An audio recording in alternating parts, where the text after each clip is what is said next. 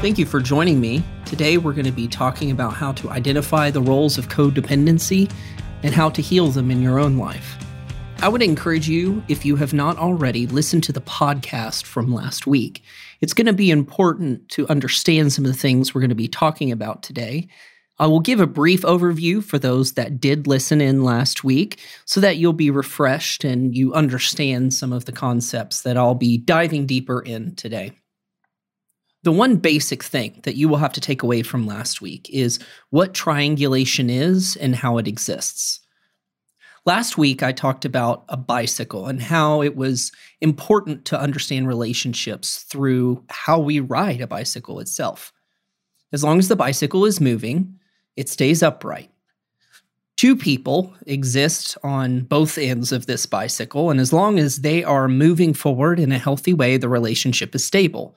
When one or both of those wheels is unable or unwilling to develop and grow, the bicycle comes to a halt. And if those two people, those two wheels of the bicycle, would like for the relationship to stay steady and remain upright, then they will have to enable the use of a kickstand.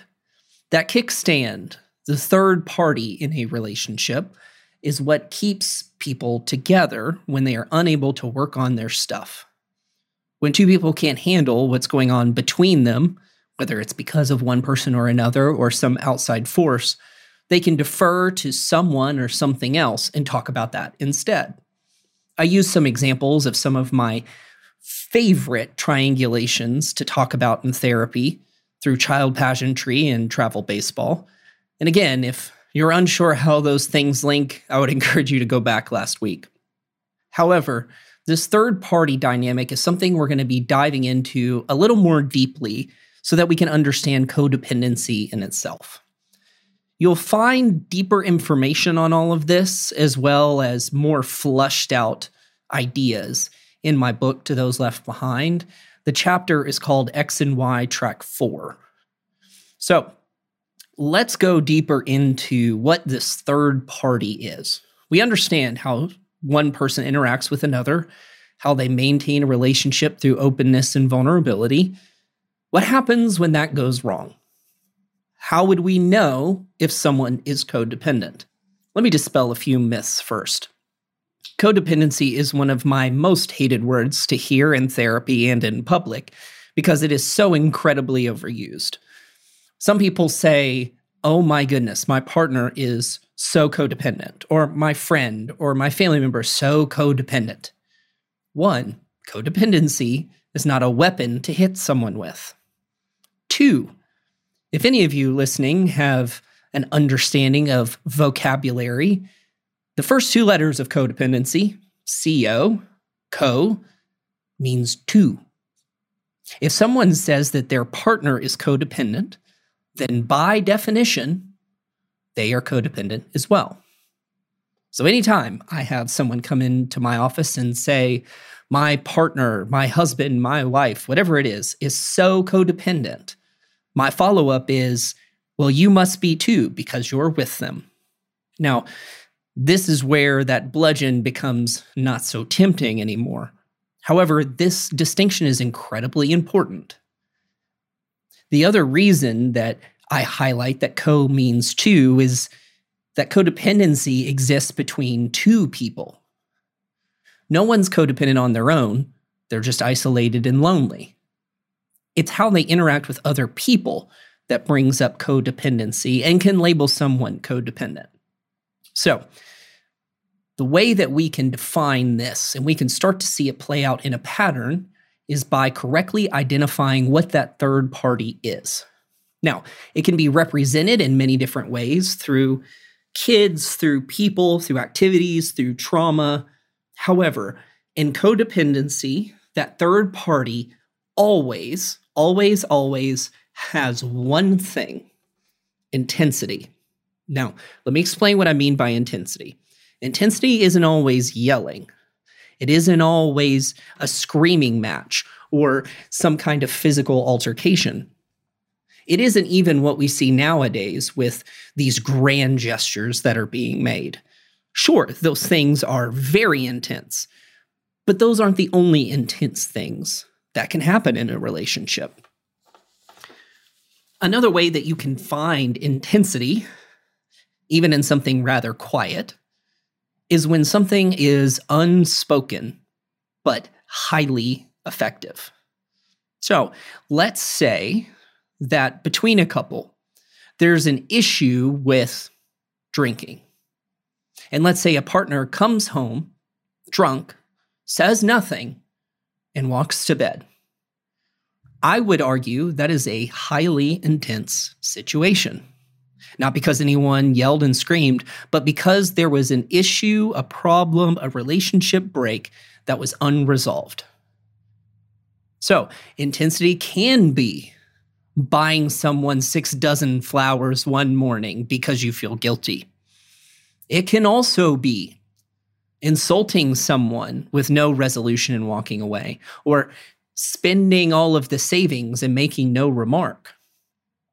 Intensity is defined by those unresolved feelings, other than just what adrenaline provides. So, how do we see this intensity played out in a rather obvious manner? My favorite example of codependency and intense behavior that doesn't include a child is from my public high school experience. Now, if you didn't go to public high school, you can probably relate to this to some degree, although public high school is notorious for this sort of thing. I remember some time ago you would walk down the hallway and find a rather affectionate couple. I say rather affectionate because I'm not entirely sure who's listening to this podcast yet. We're still early on here, um, but you get the idea. And when they would stand up and walk to class, one of the things that you would always see them say is, and I'll try to give some emphasis here because you're not seeing me in person, but I'll see you next period. No, I'll see you next period. It's this very dramatic encounter where the two people cannot have a sense of silence or distance between one another. It has to be some dramatic ordeal. In a less comical and more common way, you see this from people who are in a relationship that have to text constantly or always see or hear from someone at a certain time of day or during school in high school, you can see this intensity and codependency loud and clear, but it absolutely carries on into adulthood. The biggest way that you can see this intensity play out is when one partner doesn't know what to do or who they are without the other person present and positive. It can also be negative too, but most of the time it's the positive feelings of engagement that someone feels. That level of intensity can translate into many things and in many different factors, but no matter the dynamic, you can define codependency first by intensity mitigating responses. And without it, if all things were to be calm and everything out in the open, the couple might not feel the same sense of affection toward one another. They might find themselves rather distant or boring. So they mistake intensity for intimacy. And they start to assume that high levels of emotion and grand gestures mean love, when in reality, they just mean a surge of adrenaline. Intimacy is something we experience in the calm, in openness and vulnerability, in holding someone in your arms, not in some grand gesture declaring your love in front of LA Dodger Stadium. So, those are some things that you might have heard before that codependent couples are rather dramatic or intense. They tend to either fight or fight in secret. Let me give you some of the things that I have seen in my own therapy work, as well as in some theoretical ideas that I've spoken about with other practitioners. You can see an in depth explanation of this next part on my YouTube I'll link that video in the description as well so that you can go back and reference that if needed in the future. When I talk about codependency with individuals or with couples, I start to define each person within a category of either a giver or a taker. Now, neither one of those is better than the other. On the surface, it can seem as if, well, one person is giving and the other person's just taking away. It's very obvious who the bad guy is or bad girl is. However, this description is more about the function of the relationship, not whether someone is nice or not. Let me define what givers and takers are and how they function. And then we'll see who's the good one, who's the bad one, or maybe we can figure out that they share some of the blame. Start with givers. Givers are marked by their sense of hope, support, and sacrifice. These types of people are the ones who feel as if they have to help and serve and support someone else in order to feel fulfillment in themselves. They are often masked behind a sense of faith or spirituality, where they lose a sense of identity if they're not doing something for other people. Again, this sounds incredibly virtuous on its face, but it comes with a huge problem actually comes with a few problems. The first one is that without a continual sense of service, not just once a month, but a lot of times every day, they will feel as if they've lost themselves. They don't know what to do or how to slow down. In a slightly more cynical sense, you can have givers who give to everyone around them for the thanks, for the cards, for the admiration. Givers start to take a bit of a darker turn when you start to realize that their giving isn't just about some sort of charitable donation, it's how they define themselves. And without it, they don't feel much of anything. Of course, this is the most severe route of givers, but it's something I think a lot of givers could relate to. Now, givers start to go really wrong when they find a respective taker, someone to pour into this doubles dynamic. One thing I forgot to mention about givers is that their part of the codependent dynamic is about resolving something. Takers also need to resolve something, but givers resolve something that is often hidden in couples therapy. It's hidden in treatment centers, it's hidden among friends and family. But givers will go on this grand crusade to help someone else in order to resolve something inside of themselves. Whether it's a pain from the past or a hope from the future, they have to give in order to make things right or give themselves a sense of value. And without it, they will be forever shamed or forever lost. Takers, on the other hand, are people that seem to be the bad guys or girls in couples therapy. I haven't found it either category is strictly gendered, but takers are the ones that usually get all the fingers pointed at them. Now, takers are defined by their ideas that they have. It's their dreams that they hope to achieve. It's how they will utilize everything around them if they're simply given the chance. In a slightly more common saying, something that is not nearly as therapeutic as this podcast might uh, present itself. Takers are the ones that say, I want someone ride or die. No matter what happens, I want them by my side. Sounds really romantic.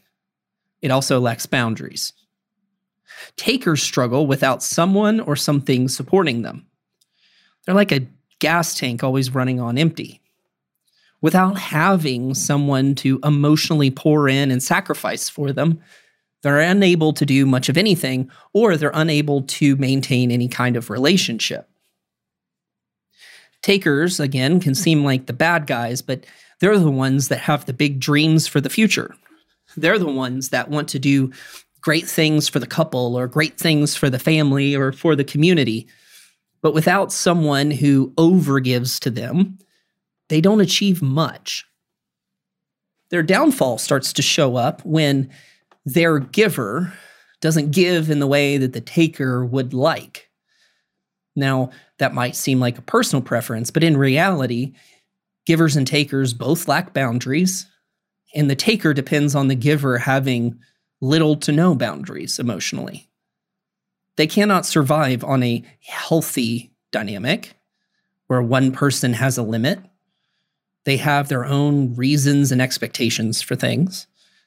And so they will start to make accusations of feeling unsupported or shut down. When in reality, sometimes a giver gets better and they realize that they cannot give everything of themselves. Takers are typically the ones that get referred to me in therapy, especially by a spouse or loved one. They're also the ones that are very likely to be in treatment centers. Now, this codependent dynamic is one of the most difficult things that I have ever worked with in any kind of facility because you have someone come to treatment for inpatient or outpatient, short term or long term, and it starts to become apparent that this patient, this client, isn't doing all of this on their own. Someone is feeding them the energy to do it.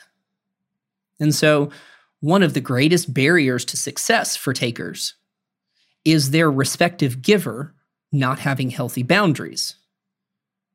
When one partner plays their role to a great degree, it encourages the other one to do the same. And so you can have someone who continually relapses or struggles or whatever have you because the taker hasn't been able to create boundaries for themselves and the giver refuses to do anything but give. This is where you see this dynamic start to balance out. A lot of times I get couples in therapy, and it becomes very easy to define givers and takers.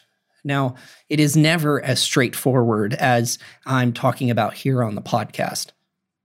There are obviously categories of someone's life where those roles shift, particularly around things like sex. Maybe someone is a giver for the rest of the relationship. But around sex, they're a taker. Again, not one is better than the other, but they do have reasons for why they do what they do. I get really interested when people swap roles, either within a relationship or between relationships. What was it that motivated someone to give? What is it they're trying to reconcile or solve? Are they trying to make right a wrong of the past when they didn't help the taker and they feel guilty and have to support it? Is the taker in front of them just a representation of something they've experienced in the past? On the other end, the takers, do they see givers as someone they wish they had or the unconditional love and support that they feel like they always need? This dynamic only lasts for so long unless two things can happen. The first is that they up the ante. If you're not a fan of poker, you don't really know what that means, I'll give you a short explanation. That volume gets turned up. The intensity has to increase. If you go back and think about the triangles, I talked about how that third party keeps people together. And I defined today that intensity is always present. Intensity doesn't always mean loud, it just means those unresolved feelings. Well, when givers and takers seem to run out of energy, the volume gets turned up. The wife with a mental health disorder that is largely untreated or not treated very effectively, when she sees that her husband is waning, has greater symptoms. She probably doesn't do that intentionally. But because of the dynamic that has been created between her and her husband, when he starts leaning out, she has to lean in and increase the volume. The other way that you see givers and takers try to resolve things is they'll come to some grand resolution to make change. I talked in an earlier episode about ultimatums and boundaries. Here I'm talking about ultimatums this grand idea that something will change when the dynamic is no longer working out.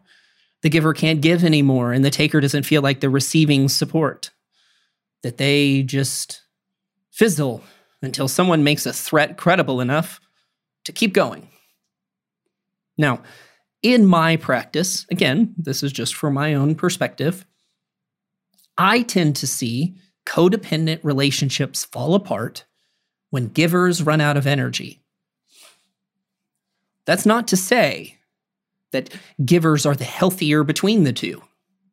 There have been many occasions where, when I worked with a couple, the alcoholic or the sick or the manipulative one starts to get much, much better. The taker starts to heavily improve and find a middle ground, only to realize that the giver was supporting it so they wouldn't have to look at their own stuff. No one's going to worry about the Xanax and Chardonnay wife when she's got the bourbon and beer husband getting DUIs. It can actually be functional for her to support someone who is a taker because then no one looks at what she's doing.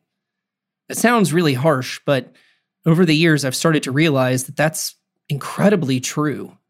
And I've seen it so many times that I'm talking about it here. Going back to the giver usually ending things, I told you that the taker runs on an almost empty tank. Eventually, the giver runs out of energy because they're giving more than they really should. And that always tires people out and they begin to waste away. So, either through some sort of self resolution and hope for the future, or they just don't have it in them anymore. I see more often than not givers being the ones that step out of a relationship. The takers ultimately fizzle if they don't resolve things in themselves, but that's when I start to get worried in couples therapy. Now, I certainly don't want a giver to be an unhealthy giver. However, if they were the only one providing energy to this relationship, when they're gone, if the taker does not step in, there's nothing left. So they're going to separate, or they're just going to come to some resolution that nothing's ever going to change and they should just live with it and emotionally separate, even if they physically don't. So I may have sufficiently ruined a lot of relationships for you, and I hope I've ruined a ton of Nicholas Sparks movies. I hate those things so much, my wife won't let me watch them with her anymore, and I honestly don't blame her. But how do we find the middle ground here? How do we find healing? The first thing that I would ask you to do is to find out which role you tend to be. It might have shifted over the years Let's say you were a child who was a giver because of a narcissistic or unhealthy parent. You may continue that role as a giver into romantic relationships, or you might leave the home and come to some inner resolution that no one is ever going to take from you again, so you have to take from other people. That's an important thing to know in therapy and something that I mark as incredibly important in the process. Once you have found out which one you are, are you the giver who hopes and supports and sacrifices for other people to the detriment of yourself? Or are you the taker who dreams and works towards achievement and utilize everything around you just on the razor's edge of failure? You can start to find out how the other role could be useful, where you could meet in the middle. So let's talk about what you can do specifically. If you've identified yourself as a giver, you need to learn to create boundaries and understand that you cannot resolve yourself or your pain through someone else. It has never worked and it will never work. You have to identify the reason that you're giving so much. You have to come to a recognition that it doesn't help anyone for you to give out of guilt, out of shame, no taker is healed by being given enough energy. They just continue being takers. Find healing for yourself, not in a selfish way, but in a way that is reasonable and healthy. Givers are the ones that usually do really well in therapy because they find someone else can give to them and they feel rather shocked and surprised. So, if you find yourself a giver, create boundaries for yourself. What is reasonable? How much is it that you can handle? Have you lost yourself along the way?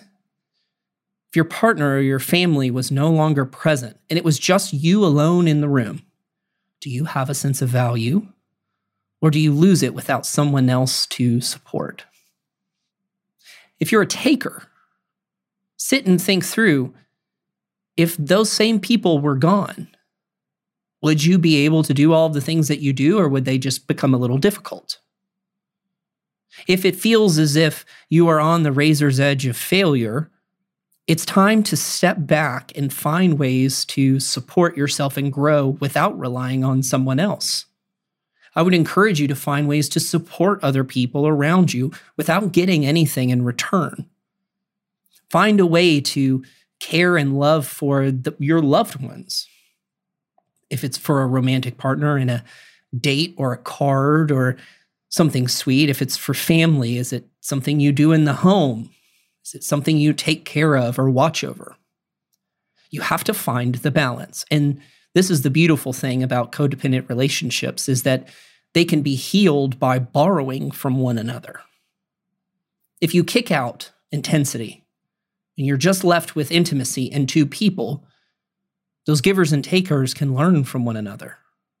They can start to create boundaries that make sense. They can learn to love and support each other. However, it is incredibly difficult and near impossible to do if intensity is still in play. If you find yourself in a codependent relationship and you want to find healing, intensity must be removed. You have to identify your role, and each partner has to accept their role and what they have to do. Couples therapy can be great for this, or you can just learn to borrow from one another and see where things go from there. I would encourage you to consider if these roles have been continued over time, if they were the same in your family or your friendships. And if you see a pattern, ask yourself why. If you've seen something shift, also ask yourself why. Thank you for listening today. If you feel the need, you can leave something in the tip jar. If not, I hope that you share this podcast with people you care about so that they can also gain support and insight. Have a great day.